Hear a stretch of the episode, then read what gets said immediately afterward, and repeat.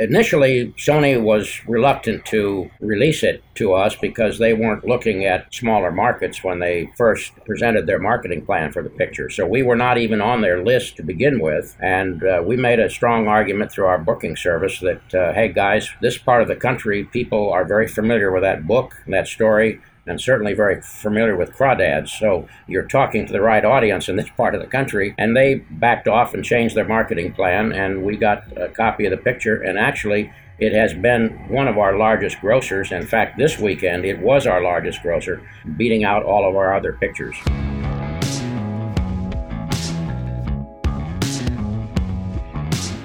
This is the Box Office Podcast. I'm Daniel Loria, the editorial director of Box Office Pro, the only publication in North America covering the world of theatrical exhibition. Once again, joined by our co hosts, Russ Fisher, the editorial director of the Box Office Studios, which provides editorial content for movie theaters around the world. And we've got Rebecca Pahle, the deputy editor of Box Office Pro. In this week's episode, we've got an interview with Byron Berkeley, the president of the Theater Owners of Mid America and the owner of the Four Star Cinema in Kilgore, Texas. He's joined by Diane Pfeffer, the director of Cineshow, the convention of the Theater Owners of Mid America that is taking place in Dallas, Texas from August 22 to 24th.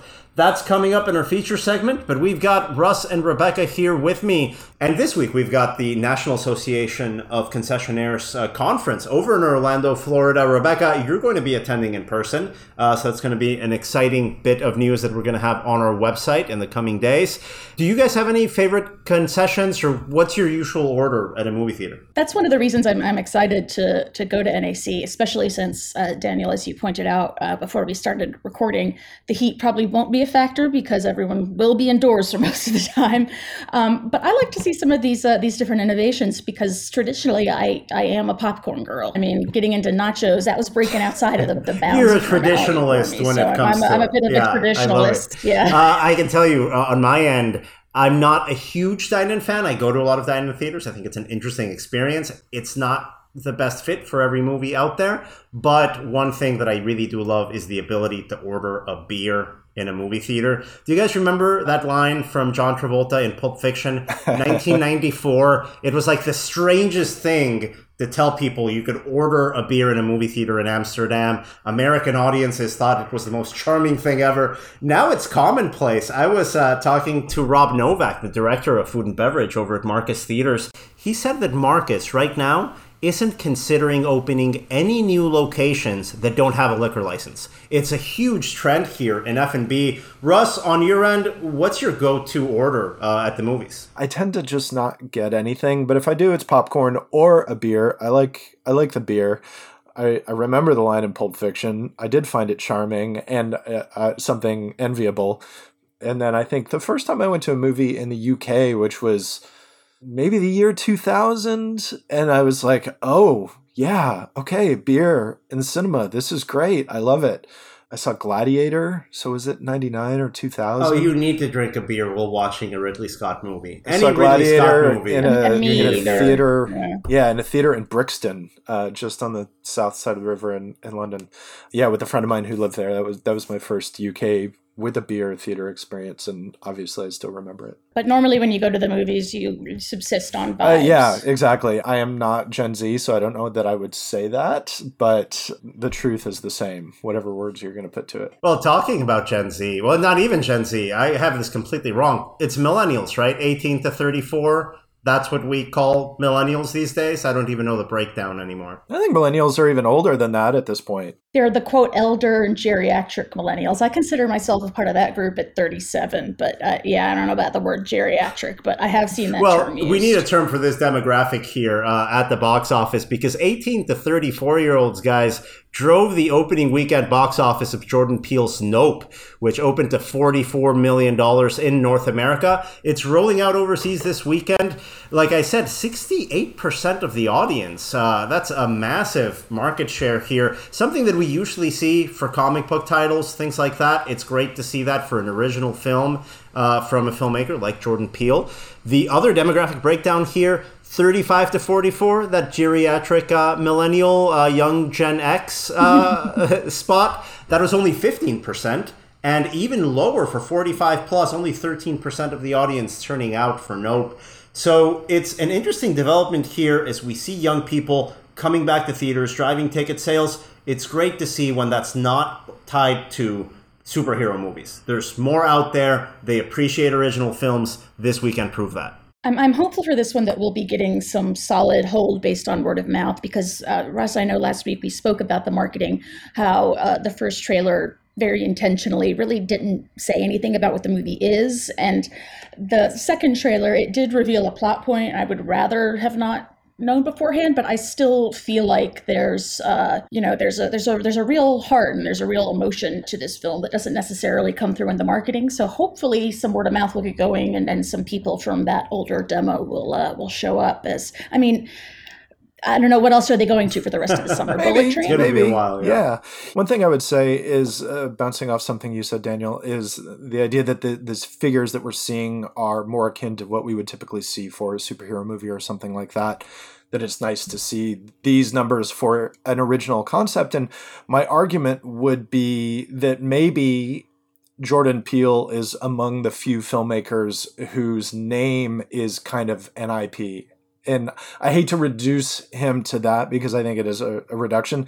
But if you're looking at it just in terms of breakdown and the fact that big IPs like Marvel or something are driving audiences based not just on the marketing for a current release and interest in a current release, but also in the awareness of past releases and you know love for those franchises. I think what Jordan Peele has built with now three movies is very similar to that at the very least. I brought it up last week. There have been filmmakers in working in this sort of elevated genre place that are able to successfully do that. We mentioned Shyamalan, we mentioned we mentioned Steven Spielberg, Alfred Hitchcock, of course, building that blueprint of a brand name director working within a specific genre. I think Peele continues that, and that's not something that only appeals to older people. So this is a part that has always worked with audiences in the film industry, and we see young people still tapping into that, meaning there is a formula here that's worked for generations that still works. You have a filmmaker that makes original films that are exciting for mass audiences young people are still going to be interested in that no matter when they see it. And it's not only a mass audience that came out, guys. Jordan Peele is bringing in a very diverse audience. African American and Hispanic moviegoers combining to over half of the opening weekend box office in North America 33% for African Americans, 20% for Hispanics over indexing in their respective market shares in relation to the population in the United States. Uh, really positive results. The word of mouth, Rebecca, is going to tell us a lot of what happens in the coming weeks. What was the uh, cinema score for this title compared to the cinema score for Peele's last effort, Us? So we're looking at a B cinema score here, both for Nope and for us. Uh, whereas if you look at the Rotten Tomatoes audience score, Nope places pretty much right in between us and Get Out. Us was 60% approval, then Nope 71 and Get Out 86.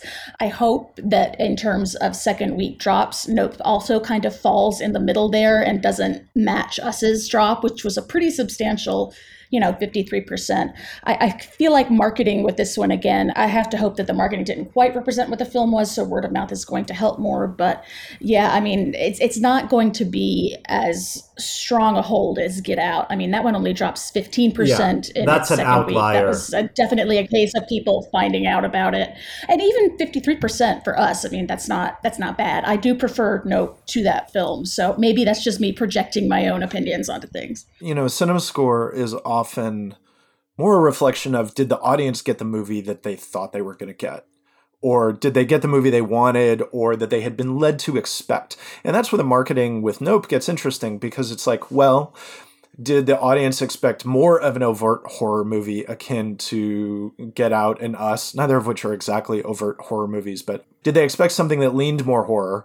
Or based on the more recent marketing, did they expect more of a sci fi you know, aliens, UFOs thing. What was the disconnect there? And I'm kind of curious to know more about what generated that B cinema score. Because, yeah, that doesn't tell me that they didn't like the movie. That just tells me that they thought it was going to be something different I mean, it's a sci-fi western. I mean, it has horror elements certainly, but in terms of genre, I would put it strongly in that sci-fi western kind of period. And you know, it's it's redeemed the, the cinematic genre of cowboys and aliens. And Wild Wild West. Don't forget. Hey, I'm here to defend. You know, I saw the movie Cowboys and Aliens at a Comic Con screening. They did like a special screening the first time they showed it to the public was at Comic Con, which is like the most in the tank audience for that movie that exists. And it was a scary, quiet screening. like that movie, Cowboys and Aliens, did not even play for that audience. Oh no! And it was honestly, I wanted to leave. I just felt bad even being there. Yeah, it was really uncomfortable. I can't name too many sci-fi westerns. I think uh, Wild Wild West is another example of something that just didn't work. But Westworld Westworld, that's your high watermark. Tremors, I would argue. Tremors is another high watermark for a sci-fi western movie. And looking at those comps that uh, we mentioned a second ago, the benchmark here for a domestic run is 175 million dollars. Uh, that's more or less what both Get Out and Us made. Uh, through very different means. Uh, we had Us opening to 71 million, and that word of mouth really didn't help it push beyond 175 domestic. Get Out opened to 33 million and word of mouth pushed it to 176 million domestic. So we are aiming for that 175 million number. It's all going to go down to word of mouth because in the coming weeks here at the box office, guys, there's not going to be too much coming out that's going to compete directly with this movie. This weekend, we've got DC League of Super Pets. Uh, we are forecasting that to open between 35 and 45 million and probably playing out to between 115 and 160 million. That's going to be a nice $100 million plus potential title on the market. Really, beyond that, we've got one more title on the calendar that has $100 million earning potential. That's Bullet Train in early August. And there's nothing here that we think is going to surpass the $100 million benchmark at the domestic box office until Halloween Ends comes out in mid October. New trailer for that coming out last week. Uh, I know we're all Halloween fans here. What were your reactions to it? Yeah, I'm curious. I've heard some things about this movie that make me wonder, like, what the real thrust of it is going to be, and I don't think that's very much reflected in the trailer. So I don't know. I'm going to watch it day one. I'm absolutely there. Mm-hmm. Uh, they don't really have to sell me very much here because I'm going to see it. I think you're right, Russ, in that what we're all hoping to see from Halloween Ends is a resolution to Jamie Lee Curtis's uh, tenure in this role and, and her connection to this franchise. Honestly, I feel that was resolved at the end of the first David Gordon Green Halloween. I'm not sure I needed an extra two movies to see that resolved. Um, I'm with you guys. Uh, I'm seeing it as a fan of the franchise. I'll see it opening weekend as a fan, but uh, my expectations are very much tempered after watching Halloween Kills. I mean, at this point, it's Comic Con season, so we have new trailers for days, a lot of new things uh, on the radar. So uh, it's kind of easy to let things go to the back burner if they don't necessarily pique your own personal interest. Let's start with what our listeners want to hear more about. Uh, Russ, help us make sense of the new Marvel releases that were announced at Comic Con you know, we've talked a couple of times on the podcast recently about how it's been difficult to see the big picture for Marvel. Marvel has created expectations for us to know what their big story arcs are. That has not been very apparent with the quote unquote phase four of movies that is currently ongoing. We know a lot more stuff now, and maybe we should have looked back at the past a little more to get a sense. So when Iron Man came out, you know, in 2008 and uh, the movies that immediately followed, we didn't realize at the time that we were watching the Infinity Saga, but as phases one, two, and three were revealed, Thanos became the villain. That's kind of how Marvel branded everything was the Infinity Saga. Like everything that went from Iron Man to Spider-Man Far From Home was Infinity Saga. And it's like, okay, cool, I get it. So the important thing to know here is that the next set of movies, which encompasses the phase four that we're watching now, and then like the next 10 or 12 movies that are coming out is called the multiverse saga and the implication there is that the multiverse saga has an ending which also implies that all of this multiverse stuff that we've been watching for a little while is also going to come to an end. Marvel is going to pull back on a lot of that, uh, which is smart because you can't do that forever. Like, it's a great tool, it's a thing that you can have fun with, but every comic book publisher that has tried it has found that over time it just becomes this giant weight of storytelling editorial that has to be managed. And Marvel and DC, major publishers both, have multiple times expanded into these multiverse things, and then multiple times they have crushed it all back down to a smaller thing. So that is what Marvel seems to be ultimately planning. So it, looks like here we have uh, Blade coming out November 3rd, 2023. The following year, we have a new Captain America movie, a New World Order, Thunderbolts movie. Um, I, I, gotta say, Daniel has has put in the podcast notes here, quote, something called Thunderbolts, and then we have uh, two new Avengers movies, one in 2025 called Avengers the Kang Dynasty. And then it looks like the film that everything is leading up to is the 2025 release of Avengers Secret Wars. Russ, I know that that is a huge milestone kind of comic arc. It's it's a name that I've heard of. What is kind of can, can you give us some yes, context yeah. to, to what this is and what it may mean towards the films leading up to it? Well, okay, first off, so we're in phase four right now. Phase four ends with Black Panther Wakanda Forever, which we kind of but not necessarily knew prior to that, which tells you that Wakanda Forever is probably going to have a lot of stuff going on, which we could have assumed, but you didn't know for certain. Phase 5, the next one, ends with Thunderbolts, something called Thunderbolts. Um, Thunderbolts is kind of Marvel's Suicide Squad, like to reduce it very simply, but maybe more properly because Thunderbolts ends phase five, that's also probably going to be a big movie. We don't know we don't know anything other than who's writing and directing Thunderbolts. We we have no idea. We don't know what characters are going to be in it, anything like that. It's uh, Jake Schreier is is directing from a script by Eric Pearson. Eric Pearson has written other Marvel movies like uh, Thor Ragnarok, and so it's like okay, they're they're leaning on somebody who's done a bunch of their stuff. And then Phase Six begins with Fantastic Four, which is called Marvel's First Family. Uh, it's going to be the fourth take on Fantastic Four, but maybe Marvel can get it right. And then, yes, we go to the Kang Dynasty and Secret Wars. So, Secret Wars.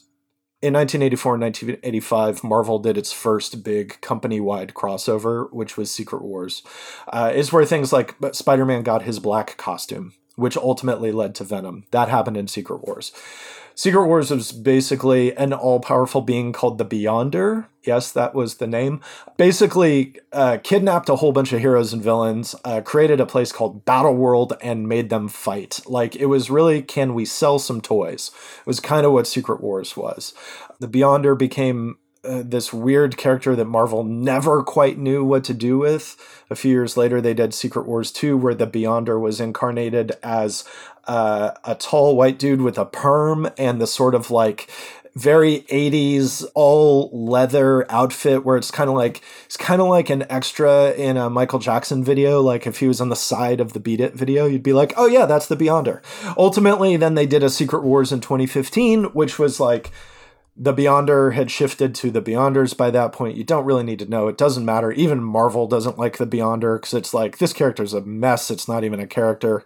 It's more of a reason for a thing to happen. What you need to know about Secret Wars is that ultimately it was Marvel's tool to pull back and to take all of this multiverse stuff that they had created and like crush it and get rid of a bunch of it um, it's an opportunity to kill some characters, and it's that they're like, uh, this isn't really working. It's an opportunity to rewrite some origins. It's a reset point. And afterwards, what are things going to be like?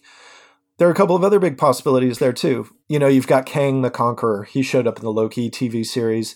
He's the villain of Ant Man and the Wasp Quantumania, which comes out in February.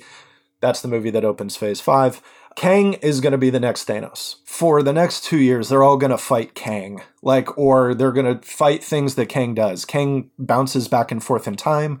There are multiple versions of him. He's played by Jonathan Majors, which rules because Jonathan Majors is awesome. I don't know how you guys can keep track of yeah. all this. I mean, I'm already looking forward to the Secret Wars to just simplify this as a moviegoer.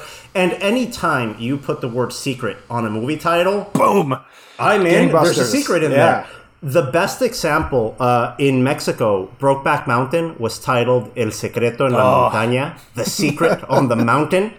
Now, They're not even on the mountain very much. they're not on. They're, the mountain does not feature prominently in Brokeback Mountain. They're not gay cowboys either. They're bisexual shepherds. So Well, my my relatives in Mexico, I come from. Uh, part of my family uh, are cattle ranchers, so they're they're really into westerns. They'll watch anything with cowboys in it. But I told my very uh, macho uncles that are cattle ranchers that this uh, Secret in the Mountain movie was a thriller, and that the secret was an exciting part of the film. Uh, Oh, and God. my uncles don't ask me for movie recommendations since the 2005 release El Secreto en la Montaña. But that's a long digression. We don't have to get too much into it. Let's get back on track here, guys. Uh, looking over the release dates of these movies that we just mentioned, uh, Rebecca, can you go over uh, those release dates uh, per title that were announced during Comic Con before we talk a little bit more about Black Panther Wakanda Forever? So we have the new Blade version. Uh, so we have the new incarnation of Blade with Mahershala Ali coming out uh, November 3rd, 2023. Uh, Captain America New World Order early May 2024, followed by Thunderbolts July 26th, the end of that summer. And uh, another Fantastic Four movie coming out 2024 November, kind of filling that autumn Thor traditional spot. Uh, and then those two big team up Avengers movies, Avengers the Kang Dynasty and Secret Wars, both coming out in 2025. Kang Dynasty in May and Secret Wars on November 7th. More recently, uh, we do have Black Panther Wakanda Forever coming out November 11th of this year. Um, it's too far out at this point to uh, to make any sort of you know long range forecasts that, that we could really stand behind. That said i mean i imagine this is going to be one of the biggest movies of q4 this year along with avatar perhaps. Marvel has been working with release dates pretty typically and consistently in May, July, and November. So we have Ant Man and the Wasp in February, we have Guardians Volume 3 in May, Marvel's in July. So it's a little more packed in 2023 than has been the case. There's going to be four movies total because it's those three, then Blade in November. So what that tells us, though, is that unless they add another February movie for 24, which seems unlikely, or one in 25, there's still a couple of release dates that are open. Um, there's no July 2025 movie set right now, which would be between the two Avengers movies that are currently planned. So there's at least one more movie that's going to be announced, and there might even be more than that we just don't know at this point. So um, there could be at least that one extra title, and whether that would be a Deadpool movie, another Spider Man movie, possibly the Shang-Chi sequel, which we know they're developing. There's something else that's going to go in there that we don't have a, a title for yet. skipping to the other side of the comic book movie fence we uh, do have several i don't think we actually got any new film announcements but we did see some new footage from upcoming uh, warner brothers releases black adam with dwayne johnson and shazam fury of the gods We got those two movies. We've known those were coming out. Those both arrived this year in October and December. They both look perfectly entertaining. Uh, you know, we'll see what happens. But after those, DC's plans are very much up in the air. And there are a couple of reasons for that. I mean, one of them is that they were probably going to use, and almost certainly are using, the Flash movie as kind of a reset to do some changes to the established kind of story framework that was built by the Justice League movies and the Zack Snyder movies, which DC is moving away from. But then there's all sorts of other stuff. You know, it's like uh, Warner Brothers has just gone through uh, a buyout. Warner Brothers is now owned by Discovery. They've got there's different people in charge. They have different priorities. There were some movies that were planned for streaming, uh, like Blue Beetle, which was going to be an HBO Max exclusive. That's now going to theatrical in 23 i think that's set for 23 there's a batgirl movie oh that's neat that doesn't that doesn't happen too it doesn't often you know and there's a there's a batgirl movie which i think is still supposed to be an hbo max debut but it's like why why aren't you doing that theatrical and so and i think that question is being asked inside discovery warner at this point. point And there's also a Joker sequel from Todd Phillips. Uh, that was a surprise hit, an R-rated film at the box office for it to perform as well as it did. I thought it worked really well as a one-off. now it's a franchise. I don't. We don't know. I don't know. I think that's a little bit of a we risk. don't know. I mean, he Yeah. uh, Todd Phillips posted an image of a script that sort of announced that sequel. There were one of the trades ran something that Lady Gaga was being courted for a key role, which everybody has kind of assumed to be a version of Harley Quinn. It certainly makes sense because that movie cost very little and it made a crazy amount of money. So, uh, from Discovery Warner's perspective, do you want to do Joker again? Yeah, you probably do and there's still the Aquaman sequel coming out, and the Aquaman sequel is once again directed by James Wan. Aquaman was super fun. I really enjoyed that movie. It's ridiculous, but it was a ridiculous good time. Um, they are doing another one of those, but it's sort of like that. You know, they're doing so much to sort of cut the ties to the stuff that Zack Snyder did. Aquaman was part of that. So, how does the Aquaman sequel fit in with whatever DC is going to be? we don't know. Does it have to fit in? It doesn't. Like the Batman was a standalone movie. And I think that absent someone like Kevin Feige who acts as a unifying force to really keep everything focused on a on a pretty core path that which Marvel has done, maybe you don't have to have everything connect. Maybe you can just make a bunch of movies. For well over 100 years people have make, been making successful movies that are not part of a cinematic universe. so it can be mm. done. It works. It does it work. works. I have to say that I saw something that I was looking forward to seeing at CinemaCon. I didn't get to see it back in Vegas, but I saw it on my computer. The John Wick 4 trailer looks awesome. Guys, it's fan service. I like that mini franchise. Who doesn't love Keanu Reeves? March 24th, 2023 for John Wick 4. I'm going to be there opening weekend. And then uh, for the nerds in the audience and also on this panel, Merry Christmas. Uh, Paramount gave you guys the trailer for Dungeons and Dragons Honor Among Thieves. That's coming out March 3rd, 2023. What do you guys think? Deep in my heart, I am hoping that this is an elaborate prank from Paramount and that on the release date of Dungeons and Dragons Honor Among Thieves on March 3rd, 2023, they will prank all of us and just re release the Jeremy Irons uh, Dungeons and Dragons because that movie's terrible and I love it. But that said, I mean, there has really been over these past few years, a marked increase in interest in in D and D and that kind of tabletop role playing game culture. You have uh, you know kind of online series like Critical Role that have really gotten a new generation of of people into Dungeons and Dragons. So it's no surprise, definitely, that Paramount is taking advantage of this moment. It looks supremely silly, and uh, I have no problem with silly. You know, it's uh, Chris Pine running around being charming. Great, he is charming. I'm excited. Yeah. We get a couple Chris Pine movies now. You know, he's in Don't Worry, Darling, where it seems like he plays the bad guy. He looks great as a bad guy. He looks perfectly entertaining as a silly Danny Ocean kind of bard in Dungeons and Dragons. And if Remember uh, his uh, his Into the Woods, the Disney musical, where it just looked like, why is he doing this? This is this is why why is he doing a supporting role? And and he was just bonkers, and it was amazing. So I'm hoping for something like that. I'm a I'm a Chris Pine fan. I'm not. I, I don't need to argue who's the best Chris, but Chris Pine is a good Chris. So uh, Agreed. He's the working man's Channing Tatum. That's that's how I feel about Chris Pine. I am completely behind this. this kind of looks like uh, an Ocean's Eleven movie that has dungeons and dragons both in it. And you know what? Sure, why not? So we've got a packed calendar here for 2023 and 2024. And looking at 2025, I'm going to say it right now. There's no way two Avengers movies come out on the same year. There's no way. I'm, I'm, you guys can call me out two years from now, but I, I'm just looking at that schedule. One of those Avengers movies gets pushed back to 26 at the very least. It just makes business sense. Well, Russ, Rebecca, thank you so much for joining us again here on the Box Office Podcast. Up next, we've got the feature segment of this episode. We've got an interview with the organizers of Cineshow, the regional convention of the theaters owners of Mid America, which is taking place in Dallas from August 22 to 24th. Please join us to listen from both Byron Berkeley and Diane Pfeffer after this break.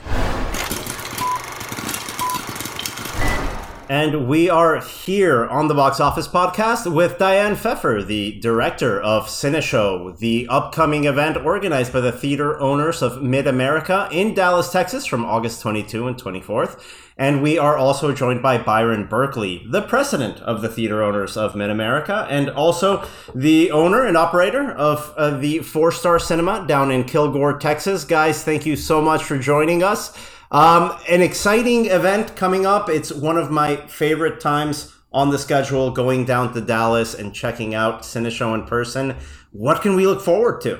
Oh, thank you so much, Daniel, for inviting us on this morning. We're so excited. We've just surpassed uh, over 60 booths. So, to answer your question, we've got um, a wide variety of vendors um, everything from popcorn to technology. And we've made it easy, we've made it accessible. Our pricing is very affordable. It's $235 to register for Cineshow. And once you do, you're going to receive all of the seminars, the trade show, all the meals, and the bus transportation as we guide you and shuttle you to some new concepts that are going to even open up your mind more and show you the possibilities of how cinemas are advancing. We jumpstart the conference on August 22nd by visiting the newest concept that Cinemark has brought out, and that's called Cut by Cinemark. Oh, That's the dine-in concept from Cinemark. As, as we know, dine-ins are huge in the state of Texas. They're getting bigger uh, nationally. This is a brand new concept that Cinemark not that long ago really rolled out as its own dine-in brand. Which location of Cut are we going to be able to see? Cut by Cinemark in Frisco. And so, and Frisco is one of the more, it, it is supposed to be the sports city USA and one of the fastest growing cities in the United States. Um, but this this location will please everyone. I mean, it's just a sensory delight. When as soon as you walk in, it's beautiful, it's luxurious. Um, just the the dine-in area around the bar, it's all inclusive. Uh, seats about 164 people. So it's um, it's really very nice, very luxurious. I know I've said that word before, but that is one that is the one word that will come to your mind. So we we are treating everyone to um, dinner and drinks uh, there, where we kind of reunite with our friends that we haven't seen since COVID happened.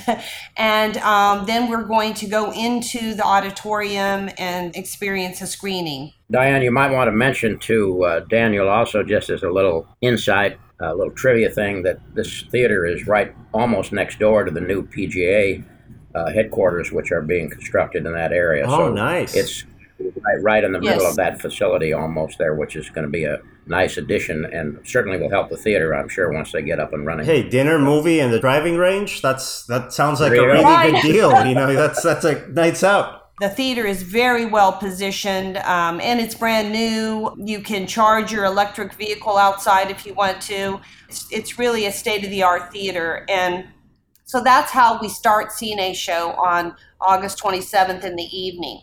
The next morning, on the 23rd, um, our breakfast features ComScore, who's who's really doing a great job in putting together some interesting trivia. And now we call it data in the in the business world, but they're putting together data that matters to those regions that attend Cineshow, um, such as Louisiana, Arkansas, Mississippi, Missouri, Kansas, and Texas. You know, you know these are what you want to know is is data and information that you care about that's happening in your backyard, and that's what's going to be presented through ComScore at the breakfast. From there, we go into a seminar and a panel discussion. Uh, the panel discussion is worth noting because it's how to do business right now. And we normally refer to it as doing business post COVID, but what we've got going on now is supply chain challenges. So if you're a cinema owner listening to this podcast and you're thinking about expanding,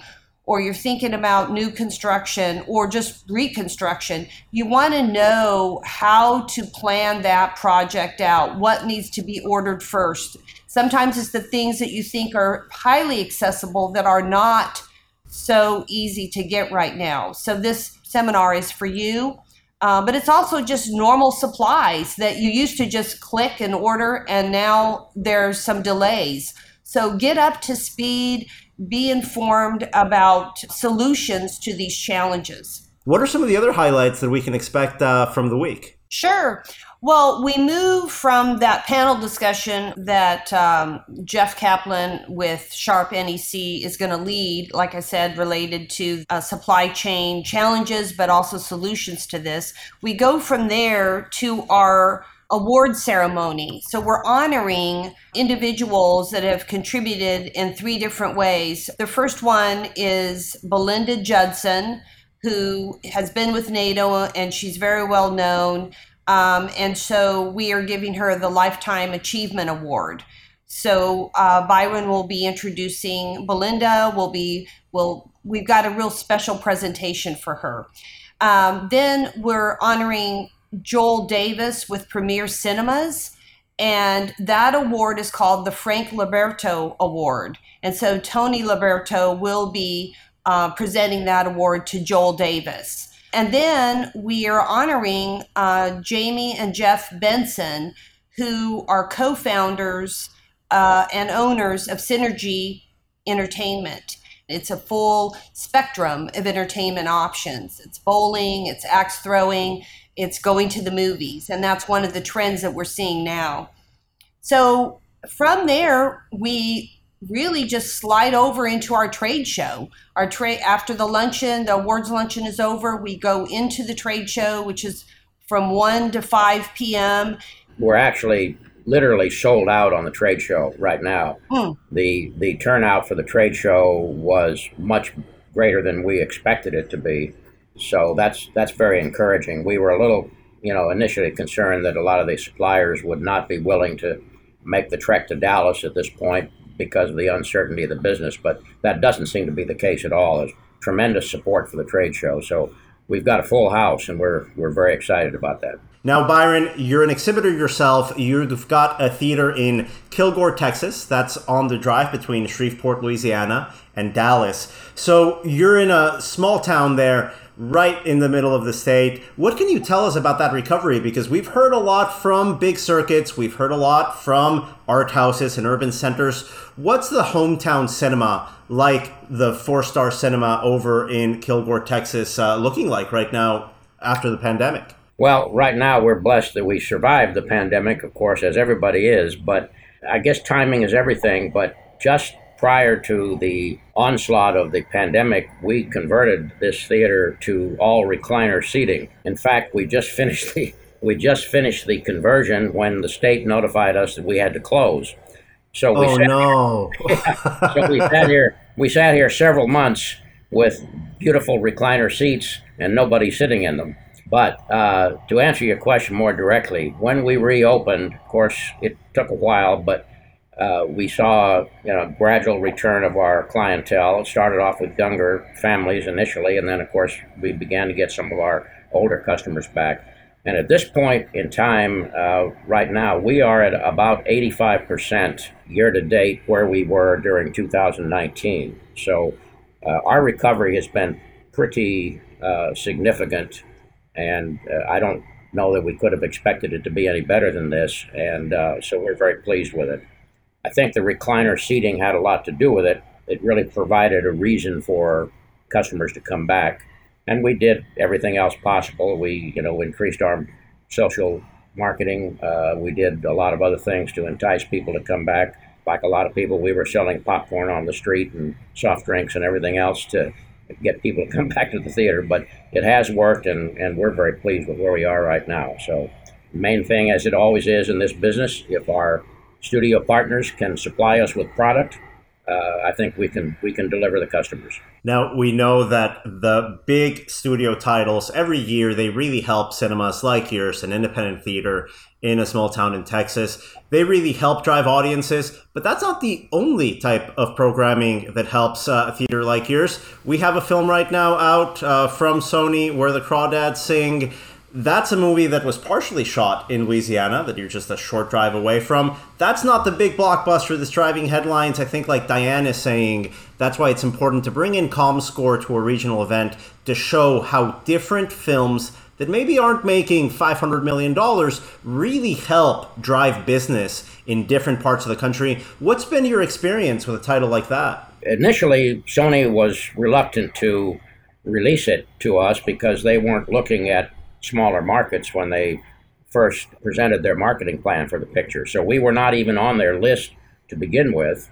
And uh, we made a strong argument through our booking service that, uh, hey guys, this part of the country, people are very familiar with that book, that story, and certainly very familiar with crawdads. So you're talking to the right audience in this part of the country. And they backed off and changed their marketing plan, and we got a copy of the picture. And actually, it has been one of our largest grossers. In fact, this weekend it was our largest grosser, beating out all of our other pictures. So uh, it was uh, very, very pleasing to see that kind of an audience. And it's an older audience, largely female, which is also encouraging because that was an audience that was always a little bit reluctant to return to the theater. So when you give them a picture, as they have in this case, as Sony has, they come back. So that's that's very encouraging. That's such an important point and a great example of how exhibition needs a diversity of content from the studios. We know you guys are going to hit it out of the park whenever they give you a Spider Man, whenever they give you an Iron Man, a big superhero. But hey, you still have people in your community that want to see different films you don't have the data to back it up until you get those films. I'm really happy that you were able to get a title like Where the Crawdads Sing, and you can come back with the numbers to prove why you're as important as one of the top markets, one of the top DMAs in the nation when it comes to a release strategy. These are movies that should hit every single community in the country. Really glad to hear that that's the case uh, down in Kilgore, Texas. So, Byron, looking at this event that you uh, help oversee here in Dallas, Cineshow, that brings in a lot of exhibitors from that region in the center of the country, what are your main priorities going into Cineshow 2022? What are you most excited to find out from your perspective? I don't know, Daniel, that there's any one thing. I've been so involved with this thing for so many years that I have such a broad involvement in it, it's hard to answer any one particular question about it the, the main concern I have is that we can deliver to our members some knowledge that they can take with them when they leave and say, hey, I learned something at this show that I can apply in my theater, uh, even if it's just one item. If, if I can take this home and apply it and it improves my operation or improves my bottom line, whatever, then that's that's what I'm looking for. Now, my goal in in this whole show, which we've been involved in. This show is now 24 years old. We started it in Dallas in what was it, 1998, I guess it was, in Dallas, which at that time was NATO of Texas. And then we branched out and merged with the other states. But if we can deliver something of value to each person attending that show and that's accomplished, then we'll be very happy with it. And as Byron said, there is um, something for everyone. Um, if you are a cinema owner and you're thinking about introducing gaming into your theater, there'll be a seminar for that. We have Rick Starr with Sandbox, and he'll be explaining exactly how you first start out how you can test it in your theater and you know not just information that you need but also the equipment that you need to launch it. And that'll be at Flix Brewhouse. That's our other offsite meeting that we're going to. And Flix Brewhouse is based in Texas. Its concept is a brewery inside of a cinema. So that's very different as well. And so then our party of the uh, on Tuesday night is being sponsored by Influx Worldwide.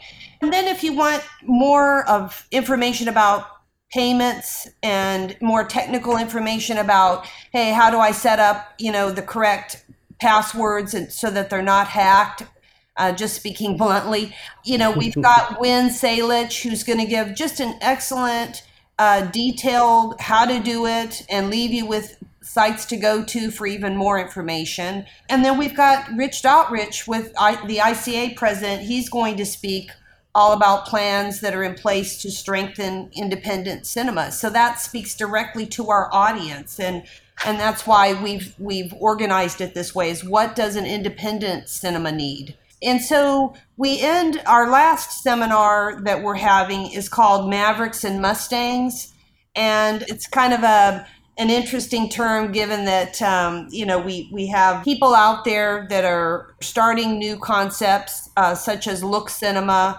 such as uh, david farr from um, jackson mississippi who renovated a very old theater it was it was opened originally in 1920 and he renovated a theater in jackson mississippi and we're going to see kind of the challenges he went through but also he exhibited, in my opinion, someone who knew what his strengths were and knew the areas that he needed help. And that's always a good model for other people to, to look at. This will be really the first time in, what, two and a half years that independent exhibitors, and for that matter, circuit exhibitors, who we have many attending, have really had a chance to get together, not only socially, but also just to interact you know, on business issues for a couple of days to really share a lot of information. And I think that's going to be a very helpful outcome of this that all of these theater owners, operators, and managers can get together and really talk about all the things that have occurred over the last two and a half years, how they've addressed them, and how they've resolved them. And I think that's going to be a major benefit of this show. Where can people find more information on the show if they're looking to register, if they're looking to sponsor? Where can they head over? Simply visit the show website, which is cineshow.com org. And I'll spell that out for you. It's C I N E S H O W dot O R G. And on that site, there's two important buttons. One is a register button, and that'll lead them right to the portal where they can um, register for 235, $235 per person. And then that, again, um, that price is inclusive of everything that the show entails. And then the other important button is our show schedule. Um, and that's a blue button. They click that and they can really see, you know, hour by hour what we'll be doing and where we'll be going. We'll have a show app as well. And I do want to let people know that the show app is being developed by Theater Toolkit. And we'll be putting that on our website this week. Um, they can download that, and the app will really help you navigate through the show as well. Fantastic. Well, I'm really looking forward to being there. Box Office Pro is a proud media sponsor of Cineshow. We love uh, supporting all the regional conventions out there. So if you're going to be out there in Texas from August 22 to 24th, I'll be there as well. Come say hi. Byron, Diane, thank you so much for joining us. Thank, thank you. you. Appreciate it very much.